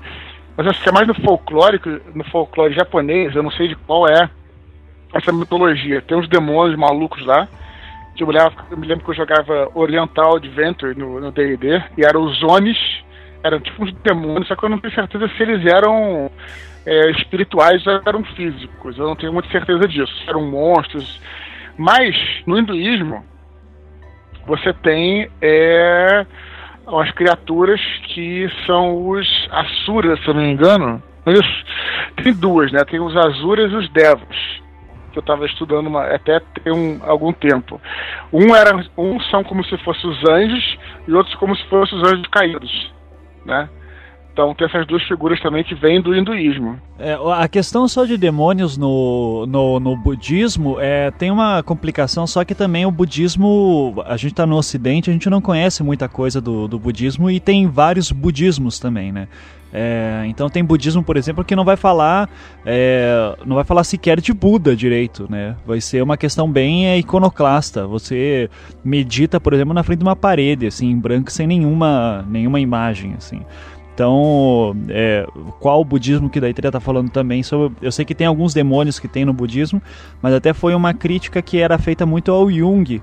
É, quando o Jung foi estudar budismo, que foi dito assim, ó, o Jung quando está falando do, do, budismo, ele está tentando transformar isso num, é, num cristianismo, né, e sobre a questão de bem e mal, e você tem linhas inteiras do budismo que não fazem nem essa diferença entre, é, entre bondade e maldade, né, ah, é, são bem iconoclastas nessa questão mesmo de é, anulação da existência física.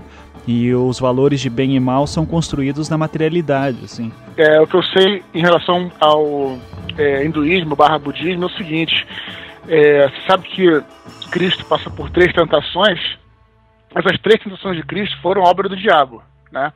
É, o Buda passa por essas por três tentações também, são um pouco diferentes. Eu não sei dizer se isso foi obra, se era obra de algum espírito maligno ou se é algum tipo de coisa, mas também é, tem essa questão pare, muito parecida. Na verdade, as tentações de Buda foram é, é, três cenas que ele viu o sofrimento. Porque o pai dele, ele não deixava, o, o pai do Siddhartha não deixava ele sair do palácio. Ele é muito rico e tal, ele não podia sair do palácio. E daí um dia ele resolveu falar: cansei, vou sair. E daí ele viu uma pessoa doente, uma pessoa velha e um corpo, um cadáver.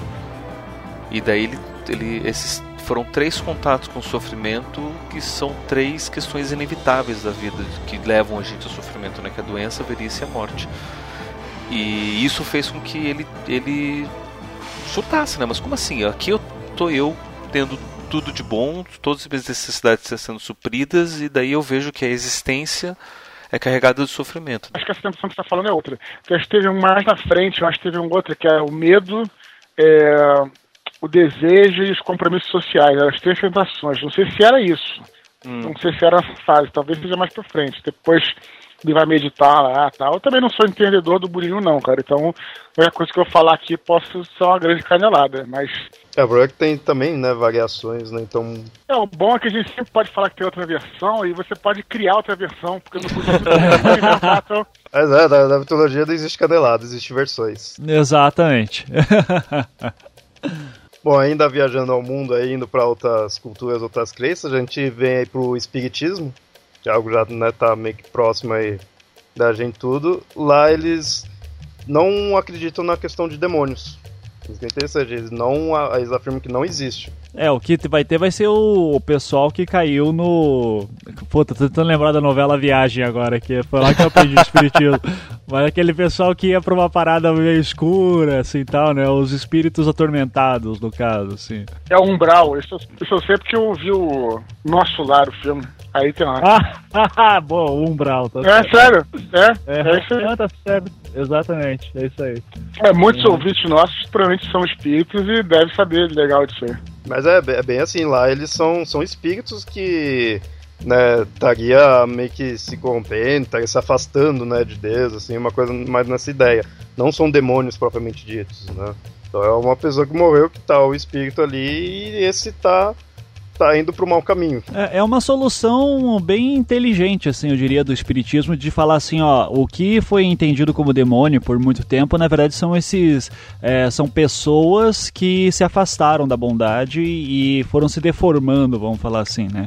É, com o tempo. Eu, eu acho é, é, bem interessante assim essa cosmogonia. É interessante que ele não nega o que tem nos outros, ele apenas mostra, ó, na verdade, o que se entendia por tal coisa são espíritos, né? As pessoas diziam como demônios, mas são espíritos, assim, né? Só dá uma, um esclarecimento, né? É, pelo que eu vi do filme, mais uma vez, não sou especialista não, pelo contrário, mas parece que esse umbral era uma região que o cara ficava como se fosse não exatamente um purgatório com um demônio que fica escoteando ele. Mas ele ficava lá até ele se dar conta, ou se, sei lá, o, o enfim, é, conseguir superar algum tipo de é, desvio que ele tinha para poder ou, ou subir, ou se ele não superasse, ele descia, e aí ia nessa esse ciclo, né? É, não, mas é isso mesmo, que é, é o umbral seria essas almas perdidas, o, que estão é, se perdendo, é, digamos assim, o fato delas estarem sofrendo é culpa delas mesmas, vamos dizer assim. É, inclusive a culpa que elas estão sentindo é o que está tá impedindo que elas evoluam. É, então ela, ela centra bastante na sua própria ação. Uh, a partir do momento em que você se der conta que você fez aquilo, tarará, e você vai conseguir evoluir é, espiritualmente, né? Bom, outro que a gente tem é os chamados de cristadelfianos. No caso, eles também eles não acreditam nessa questão dos anjos caídos, né? Para eles, anjos não pecam. E aí, no caso, os demônios, que são vistos, na verdade, são os deuses pagãos, né? São os deuses de outras culturas, outras religiões. Na verdade, né? não seriam deuses, seriam demônios para eles. Né? E, tem, e isso é interessante que é quase o, o, clássico, assim, na, na questão de pegar o deus da, da mitologia e transformar num demônio. Qual é, qual, qual é essa religião? Qual é essa parada? Cristo é o quê? Cristadelfianos. Que isso, cara? Nunca ouvi falar. É, eu também não, não conhecia. É meio desconhecido mesmo. Mas o que, que é isso? Da onde é? Onde ficam esses caras? O que, que, eles, que, que eles querem da vida? Ó, aqui na, na Wikipédia americana, na Wikipédia em inglês, diz que os Cristadelfianos, né, que é o nome que vem dos Brethren in Christ, que é dos, dos nascidos em Cristo, é um grupo de cristãos que se desenvolveu no, na Inglaterra e no, na América do Norte no século XIX. Ah, é coisa americana, então. Então nem, nem vale a pena. Mas eu, eu nunca tinha ouvido falar desses caras, mano. Eu nunca tinha ouvido falar. É, é, que o que eu acho curioso deles falarem, por exemplo, que demônios são os deuses pagãos, é que eles estão dizendo que deuses pagãos então existem. É isso? Então. É que tudo que é visto como deuses pagãos são os demônios, né? Eles não têm essa questão do Lúcifer ter enfrentado Deus e ter caído, né? Não tá na Bíblia que Lúcifer enfrentou Deus e, e Talvez na, não na deles. não, não tá. Tem certeza? Eu, eu, eu, se não me engano, em Daniel tem alguma coisa não, assim. Não, Daniel de... não. Isaías aparece de Lúcifer. Isaías, Isaías tá. de Lúcifer, uhum. Mas ele conta de Lúcifer como um, um, anjo caído que queria. Não que queria se submeter às ordens de Deus e, e pulou fora. Ah, então tem na Bíblia, porra. Como é que pode dizer que não. Não, não, não, mas é que tá. Não, não, não. Não, não. Mas uma coisa é Lúcifer ser um um anjo e outra coisa ele ser personificado como o diabão. É, não, isso tá certo. É, tanto que você vai. É, é engraçado que tem um. Uh, tem uma dupla de artistas do século XV chamado. São dois irmãos, os irmãos Limborg, se não me engano. Uh, daí tem um livro muito legal chamado. Tô até com ele aqui na mão. O Diabo, a Máscara Sem Rosto, de um cara chamado Luther Link. E ele fala de uma. que esses irmãos Limborg, no século XV, eles fizeram dois quadros que ficaram bem famosos. Um de mostrando é, o demônio, né, Satã, assim, é, cuidando do inferno e tudo. E outro quadro que é Lúcifer caindo. É, nesse quadro de Lúcifer caindo, é, aparece toda a ordem de anjos caindo, né, um terço de, dos anjos do céu caindo com, na, na guerra contra, contra Deus, e é um anjo muito belo, é muito bonito, assim, esse anjo que está caindo. E já Satã aparece como o diabão vermelho, chifrudo, malvado, feio, tudo isso. E e daí até o autor fala assim, ó, o interessante de notar esses irmãos aqui que são os mesmos artistas que fizeram duas representações graficamente bem diferente desses dois demônios. E o mais interessante é ver que pro medieval, naquela época, não é necessariamente a mesma figura. É, que o, o Lúcifer não é necessariamente Satã. São como se fosse quase como a trindade de Pai, Filho e Espírito Santo, que é o mesmo, mas é diferente. É, é, ou seja, não é clara a relação entre Lúcifer caindo e o demônio, os demônios no, no inferno. É, de repente, é só para complementar isso mesmo, assim, que é, o fato de citar Lúcifer em Isaías, a queda de Lúcifer, não significa que ele também é, é o demônio, né? É, daí acho que daí de repente eles fazem uma interpretação mais ou menos por aí, mas eu não conhecia mesmo, assim, tô até achando curioso aqui. É, eu mesmo também não, não conhecia muito não, fui vendo mais dessas questões assim de pesquisar, daí mostra, vez ou outra você pesquisa coisa e mostra a crença deles, mas não é algo que você vê falando mesmo deles.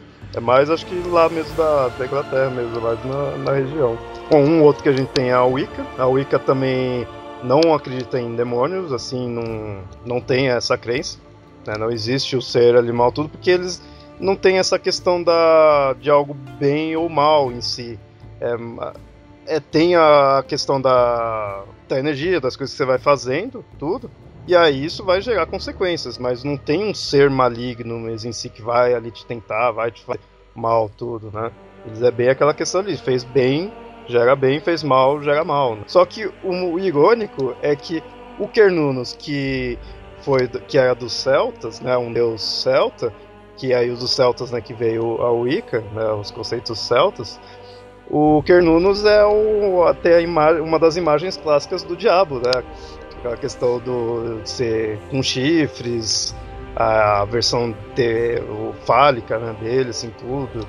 Lito é a do Cernunnos, que é porque ele é um deus da fertilidade, da virilidade. Na verdade, o Cernunnos gerou o Baphomet e o Baphomet é que tem a, a, a visão. É que, é que o, o ele tem mais chifre de, de servo, de, de, de viado, esse chifre galhado que é normal lá dos celtas. Não, o Baphomet que tem a cabeça e chifre de bode. E aí sim é mais ligado ao, à visão do diabo. É, o paganismo em geral não vai ser tão. O neopaganismo, né? É, não vai montar muito essas divisões maniqueístas, assim, né? Você pode até ver na, numa, é, nas nossas religiões afro-brasileiras, né? Que assim, tem muita Exato. inspiração da, da, e ela é o que mais próximo que a gente conhece como uma religião pagã, entre aspas, com todo respeito, não estou falando no sentido, no sentido pejorativo, não.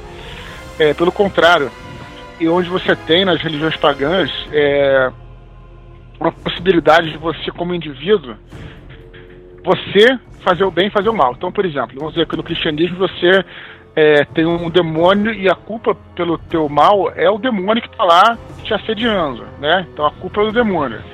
No paganismo, não. No paganismo você tem um Deus é, que não é faça o mal, mas é o Deus que, sei lá, o Deus da, da vingança, digamos, vamos colocar assim. Então você pode chegar lá o Deus está disponível. O Deus está lá. E você vai chegar e é você que vai escolher. Esse Deus existe dentro do panteão. Ele está lá. Junto com o Deus bom, junto com todo mundo. E aí você que vai pedir para ele, ó, eu quero me vingar desse cara, faz uma sacanagem com ele, entendeu? Mas se eles estão lá, então é você que é o ativo nessa parada. Então o paganismo trabalha muito com isso.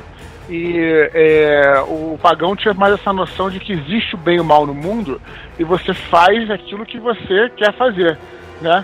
Já a visão cristã é diferente, né? Que é, se, se você não admite que você possa cometer o mal, e se você comete o mal, a culpa não é tua, a culpa é de alguma é, entidade que se apoderou de você.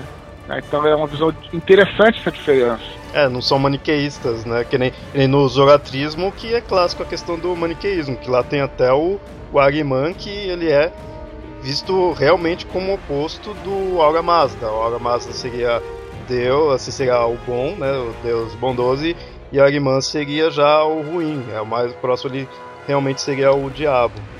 Se o zoroastrismo não for a primeira religião grande maniqueísta, ela sem dúvida é a mais importante até na influência do pro judaísmo e pro cristianismo. Porque a gente tem essa maniqueísta como simples divisão entre bem e mal, que não é bem assim o maniqueísmo, né? O maniqueísmo é uma, uma visão neoplatônica um pouco diferente, mas enfim. É, não, mas essa dinâmica de você tem um Deus bom um Deus que é fonte de bondade e outro que pode é, te corromper, por exemplo, essa divisão de poderes e ligada a um certo monoteísmo é bem é bem caro ao, ao zoroatrismo, assim, que é uma coisa que o cristianismo vai incorporar muito. Né?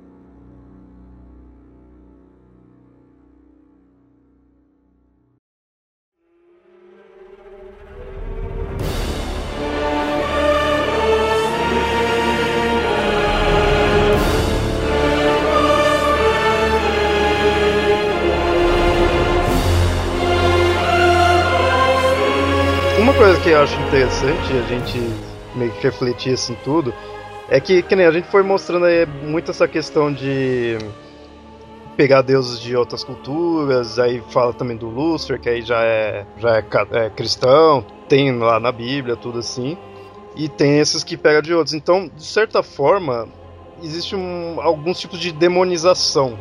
Por exemplo, né, uma dessas é a que mostra que Lúcifer é um demônio ali porque foi um anjo que caiu, tudo ou Lilith, se você for pegar do. É, que aí já fica em apócrifos, né, na, na Bíblia, né? Mas ali ela já é posta ali como uma, um demônio também, algo, algo desse tipo. E ou, também a gente tem outra forma que seria de transformar, que é essa clássica de pegar deuses de outras culturas e colocar o Baal, o Kernus, né, de certa forma, assim, tudo, ou no, no o, o, termo daemon, né, dos gregos, que você pega e põe vai transformando. E aí você põe que agora, a partir de agora, esse daqui vai ser visto como um demônio. E a gente tem também uma outra forma que é meio que de comparação na questão assim, como deuses que teria deuses ou seres que teriam funções que agora a gente acaba passando meio que pro demônio, mas você não vê tanto eles sendo demonizado tanto. Em alguns casos você vê, em outros nem tanto, assim, que nem tipo, o Hades dos gregos. Ele era o deus ali do submundo, né? Cuidava do, do Hades, né? O local que chamava também Hades, e do Tártaro ali tudo. Mas você não vê tanto a questão assim que nem o Baal, né, o Baalzebu, coisa assim, que esses daí são agora vistos como demônio. O Hades não, o Hades quando você olha, assim, popularmente, ele é um ser da mitologia grega. É, com exceção do filme do Hércules da Disney. Então, é isso que eu falo, é essa comparação. Mas, que nem o Baalzebu, o Beelzebub, assim, tudo, quando você mostra, muitas vezes você mostra, é o capeta mesmo ali. Do Hades, você vê que ele é um ser de uma mitologia, de uma outra, né? Eu, eu vejo uma certa, não sei se foi muito claro, mas eu vejo uma certa distância entre esses dois tipos. Eu, outros também, que nem o Emadayo, que é também do submundo, né? Ele que a mesma função que agora a gente atribui do diabo, que, que cuidar ali do, do inferno, né, do submundo, né, assim. Mas o, isso daí tem muito a ver com o fato do nome Beelzebub aparecer na Bíblia, né, ou Baal aparecer dentro das culturas hebraicas e ele ter sido diretamente demonizado. Tem aquilo, tipo, o que, que é tradição e o que, que é por, semelhança. E tem também as tradições é, fechadas, né? Como, por exemplo, a própria Lilith, é, próprio Baal, Beelzebub, todos esses é, demônios que a gente está falando, eles é, vai ter uma tradição do judaísmo místico, ortodoxo, que é o cabalístico, que vai ter aquela noção da... É, qual que é o nome? Você tem as sefirós, as sefiras, que são as, um, as ascendências, né, de, da, de, o mapa da criação do universo, e daí você tem as Kilifot, lembrei, que são a, a, é a árvore da vida cabalística invertida, que daí fala da formação do inferno. E eh, são como círculos infernais, assim, quase. É, mas não é. É que círculo infernal lembra Dante, e não, não é exatamente isso. É, mas seriam como assim, estágios da criação. E daí você, é, nessa tradição de uh, que é bem hebraica e é, é, é, bem fechada, assim, a Cabala, por exemplo, que a Madonna segue, não tem nada a ver com isso, uh, mas é uma tradição bem ortodoxa, mística, que vai falar, por exemplo, que essas Kilifot, que são é, a inversão, é o espelho negativo da, da criação, Uh, os demônios habitam certas esferas, que são essas, essas Kilifot, e, e daí cada demônio está ali dentro, uh, cuidando do, da sua esfera. Então Lilith, por exemplo, está, se não me engano, relacionada a uma esfera da, da Terra. Então você tem a esfera da Terra na árvore da vida, que é Malkut, que é, é, é aqui onde nós vivemos, é o, o, o reino material. E daí você tem Lilith cuidando de, de, da inversão disso, do, do, reflexo disso no inferno, que vai ser também relacionado a, por exemplo, a sexualidade, né? Então, uh, isso exige daí todo um trabalho místico também, de que cada, cada esfera vai estar relacionada a um demônio e que com isso também você pode fazer certos trabalhos ou pelo menos entender o mapa da criação do universo para você entender a mente de Deus. O que eu sei dizer é que cada demônio tem a sua função também na criação do universo, é, mas de um universo negativo, vamos falar assim. É um universo bizarro, cheio de super-homens bizarros e mulheres maravilhosas. é, é uma boa. se, se o super-homem é Jesus Cristo, né? Daí você vai ter o, o, o bizarro também, que são os demônios. Sem dúvida.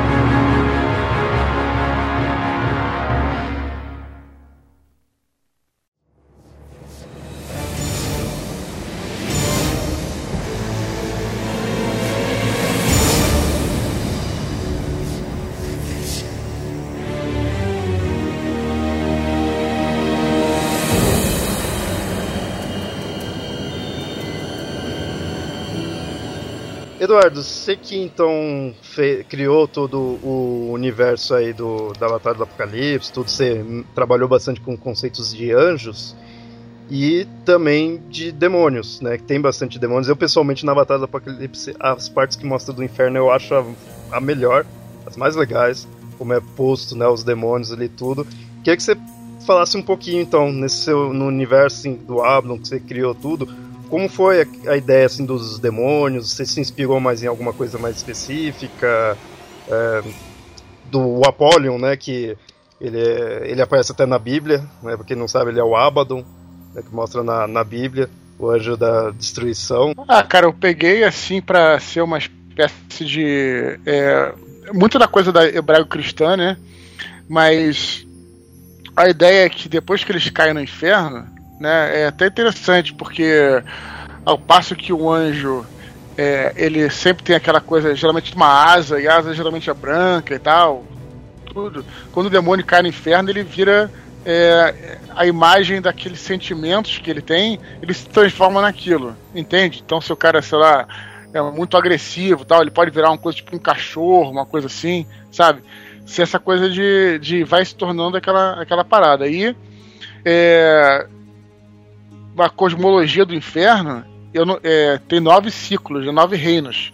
Mas eu não coloquei como se fosse ciclos, não, nem como se fosse é, níveis. Coloquei como se fosse reinos mesmo. E como se fosse uma parada meio feudal. É, onde eles estão sempre lutando e estão sempre se digladiando entre os outros e tudo. E a, a, queda foi a partir do Lúcifer, né? Que foi um anjo caído. Ele caiu, levou um terço do, do céu com ele, que também é a ideia também bíblica, também é essa ideia. E lá eles ficaram. É, e o inferno como sendo, na verdade, uma região onde era região, tipo um cemitério reservado aos deuses que o próprio Deus tinha enfrentado no início da criação. Aí essa coisa talvez seja interessante colocar aqui para nossa para o nosso podcast. Quando eu comecei a estudar sobre isso, é, tem um livro muito bom aí, é, é, chamado Livro do Gênesis, não o livro do Gênesis bíblico. É, eu até falei no podcast que a gente falou sobre a Batalha do Apocalipse, que é, é de um cara chamado Robert Graves, que é um grande mitólogo. É, ou era, sei lá, não sei se já faleceu. Você tem em português? Tem em português, mas, mas tem na estante virtual, tá 300 reais. É difícil de encontrar. Você encontra na Amazon em inglês mais facilmente, sabe? Esse livro ele fala é, um pouco alguns textos hebraicos, né? E ele conta é, essa história, é, uma das histórias é essa história de que existiam outros deuses que o Jeová mesmo, né, o Yahvé, teve que enfrentar para poder criar o universo. Né? O principal dessa, desses deuses era uma deusa feminina chamada Terrum. Eu não sei bem qual é a origem disso, mas eu creio que isso venha lá da época da, da que os é, que os é, que Judá e Israel se formou, os dois reinos, talvez existisse uma outra entidade tribal chamada Terrum, talvez tenha vindo daí. Mas ela foi considerada uma espécie de demônio e tal. E aí foi isso, cara. E, e, e, eu peguei essas coisas todas. Falo de Lilith também, que a gente falou pouco aqui. Lilith, na verdade, é um, é um demônio especial, porque ela é um, ela é um demônio que é casada com o Adão, né? Ela é expulsa do Éden. Depois ela vai pro inferno, mas ela não chega a morrer. Então tem duas categorias de, de demônios, né? Os anjos caídos, isso no meu universo, mas também é inspirado. É, só que é uma coisa que é interessante, que também pesquisei em várias mitologias, que você nenhum ser humano vira anjo, né? Mas muitos homens podem virar demônios, podem podem ir para o inferno e se transformarem em demônios. Isso é uma coisa que eu usei, mas que também percebi isso é, ao longo das minhas pesquisas. O que é uma coisa curiosa, né? Se você parar para pensar nisso, quer dizer, o cara nunca pode virar um anjo, mas o demônio ele pode virar. É que eu, eu achei muito legal a parte lá do, do inferno, dos demônios, assim, que você mexeu bem com aquela ideia meio política, assim, tem, tem, tem reis, daí duque, né? Essas coisas assim, que isso você encontra na demonologia, né? É sempre o demônio ele tem um, um cargo, assim, um, um, posto, né? Não um cargo, um, tem um posto ali, tudo, né? É, acaba dando um que meio político. Talvez né, assim. influenciado justamente por essa coisa que a gente falou no início do programa, que era a Idade Média. Né, que tinha isso. Uh, até Eduardo, eu queria te perguntar, você não chegou a estudar Goécia para montar essa, uh, essa, porque Goécia é bem assim. Tabela, talvez de tabela. É, porque a Goécia também é assim. É, a Goécia tem toda a hierarquia demoníaca, assim. É, então, é, eu achei bem legal e bacana que você conseguiu montar isso uh, por vontade própria. Você não pegou isso em outro lugar, né? Bom, você já recebeu esse elogio um milhão de vezes, mas é. Daí só tô reforçando, né? Então, parabéns aí pela criação. Eu falei, já que a gente tá falando de Idade Média, também tem uma coisa no, li no livro que é até interessante, especialmente nos, nos outros, né? Que são os, os filhos do Éden que é, essa coisa dos demônios, como a gente falou, começou mais na Idade Média. É, por quê? Primeiro porque teve essa supressão, de fato, dos deuses pagãos, eles perderam poder porque a, a, a religião cristã estava se movimentando, e aí é, teve, eu não vou falar porquê, nem vou entrar em assuntos, está tendo uma guerra no céu entre é, o arcanjo Miguel e Gabriel. E mais ou menos nessa época da, da Idade Média, essa guerra se acirrou muito e vários anjos que estavam na Terra combatendo esses demônios e tal, foram chamados para lutar a guerra no céu, no início da Idade Média. Então a Terra ficou meio desguarnecida, né? Alguns poucos anjos ficaram, são chamados de exilados. Um deles é o Daniel, que é o herói da, do Filhos do Éden e tal, ou anti-herói, como você prefira chamar. Mas é sempre é engraçado, eu sempre tentei pegar essas, é, essas pistas que existem na realidade para fazer sentido com a ficção. Tá entendendo? Então, por que essa. É, dentro da fantasia do livro, por que os demônios se tornaram tão proeminentes na Idade Média? Tem um porquê. Porque houve esse retorno, esse Haniá, que a gente chamava, que é os anjos voltando para o céu e a Terra vai ficando meio sem, sem proteção, entende? E aí começou a, a, a correr solta a, a, a capetice aí. Boa. Sim. A gente tem que tomar cuidado no, quando fala de demônios, principalmente hoje em dia, porque você tem toda uma tradição neo-cristã, tipo, de um, cristão, de um cristianismo novo. E vai polemizar. De conceder. Não, eu vou, vou. Eu sempre faço isso. Né? De você considerar as religiões mais espiritualistas como sendo religiões demoníacas. Então, assim, tudo aquilo que a gente já viu acontecer no cristianismo com as religiões pagãs está acontecendo de novo, ainda acontece, com as religiões, agora religiões africanas.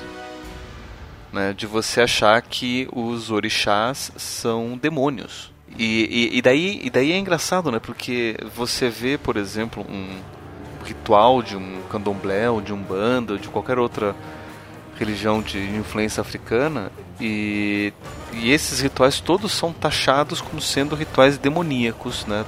Como sendo adorações a Satanás ou alguns dos seus demônios.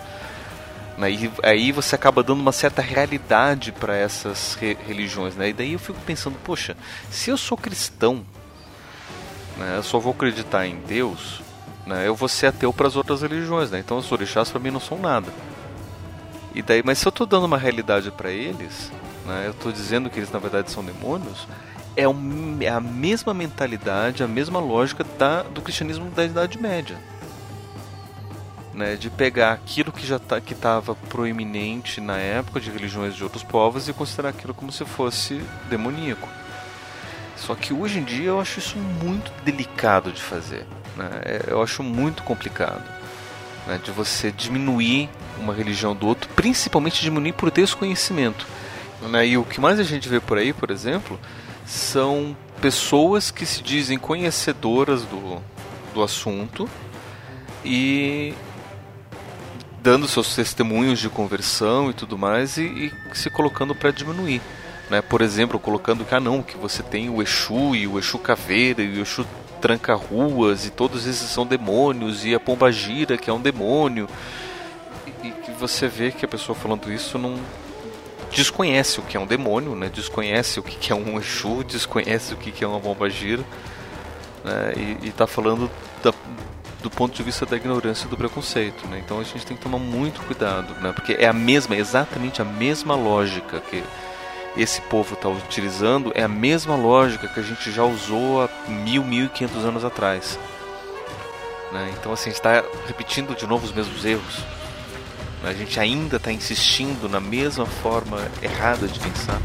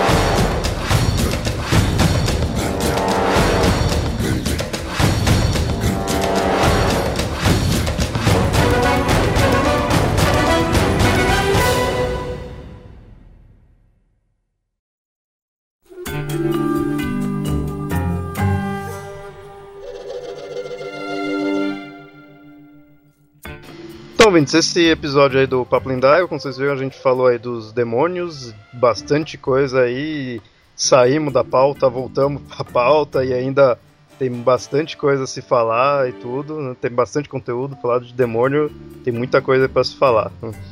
E para isso aí a gente contou aí com duas participações especiais aí. O Ivan, mais uma vez, né, que veio aí, já participou recentemente aí de dois episódios, já tinha participado de um anteriormente. Então, Ivan, faz aí suas considerações aí, jabá, fala aí com os ouvintes. Opa, então queria agradecer de novo o convite, é, principalmente por, por uh, hoje estamos com uma celebridade, né, Eduardo Spor e tal, então vou balar meu ovo aqui também, muito bom. E daí queria agradecer de Todos, novo. todos, Léo. todos, todos iguais, todos iguais. Todo... Ah, não é bem assim, não. O dia que eu for best-seller, daí, daí eu digo isso, tá? Mas é. Daí eu tô. Eu queria agradecer de novo o Pablo, o Felipe e o Leonardo por ter me convidado. E eu adoro esse assunto, então fiquei super feliz quando fui convidado. E uh, qualquer pessoa, quem quiser me ouvir mais e perder seu tempo, é só ouvir lá www.anticast.com.br. É o nosso podcast sobre é, design, arte, escultura em geral. E é, eu acho muito legal participar do, do Mitografias, Papo Lendário, porque daí eu posso falar sobre coisas que lá no Anticast não tem muito espaço. Então agradeço bastante o convite aí. Valeu. E aí a gente também contou hoje com a participação da celebridade, né, como o Ivan falou. E eu agradeço muito a ele porque é o grande divulgador aí do cast. Eu agradeço do coração. Obrigadão aí, Expor, por ter aceito o convite, ter participado aí. Sua agenda cheia, né, porque foi difícil de marcar, mas conseguimos. Então diz aí um oi pros ouvintes. Não, pô, obrigado. Sei se eu sou celebridade não, não eu nem me considero assim, porque também, pô, já participei aqui do programa desde os de alguns que já foram lá há muito tempo, então, sei lá, vou me considerar da casa aqui, em vez de me chamar de celebridade, prefiro falar que eu sou da casa. Então, pô, eu que agradeço, né, falar um pouquinho sobre o lado, o lado ruim aí da, da né, tinha falado de anjos, agora de demônios. E é isso, cara. Quem quiser me conhecer aí, não me conheça, é, pô, tem o meu blog que é Nerd, Twitter e Facebook, tudo barra Eduardo Expor, né? E às vezes no Nerdcast lá. Então tamo aí, só entrar em contato. Então a gente que agradece aí a participação de vocês dois aí, contribuiu pra caramba mesmo. Obrigadão. Com certeza os ouvintes também vão agradecer aí tudo. Espero que os ouvintes vocês tenham gostado do episódio aí tudo. E, que nem eu falei, é muito conteúdo, né? É, então tem mais coisas aí que a gente acabou talvez não citando. Então, se vocês ouvintes aí conhecerem mais alguma coisa aí, outros demônios, outras ideias, outras religiões, como tratam os demônios aí, tudo, fique à vontade de comentar aí. Sempre informação nunca é demais aí. Então, qualquer coisa comentem no site ou mandem e-mails para mitografias.gmail.com. E até mais.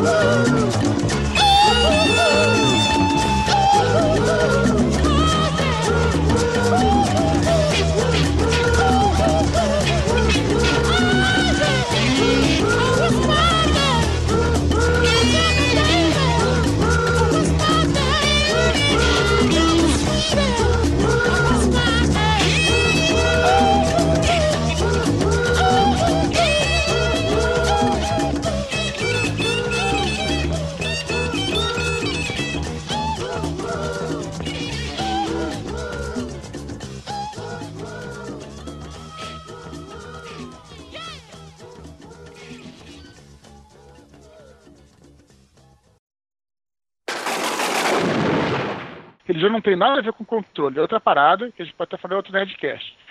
É, Nerdcast? O Nerdcast é outro, né? vou, re, vou refalar.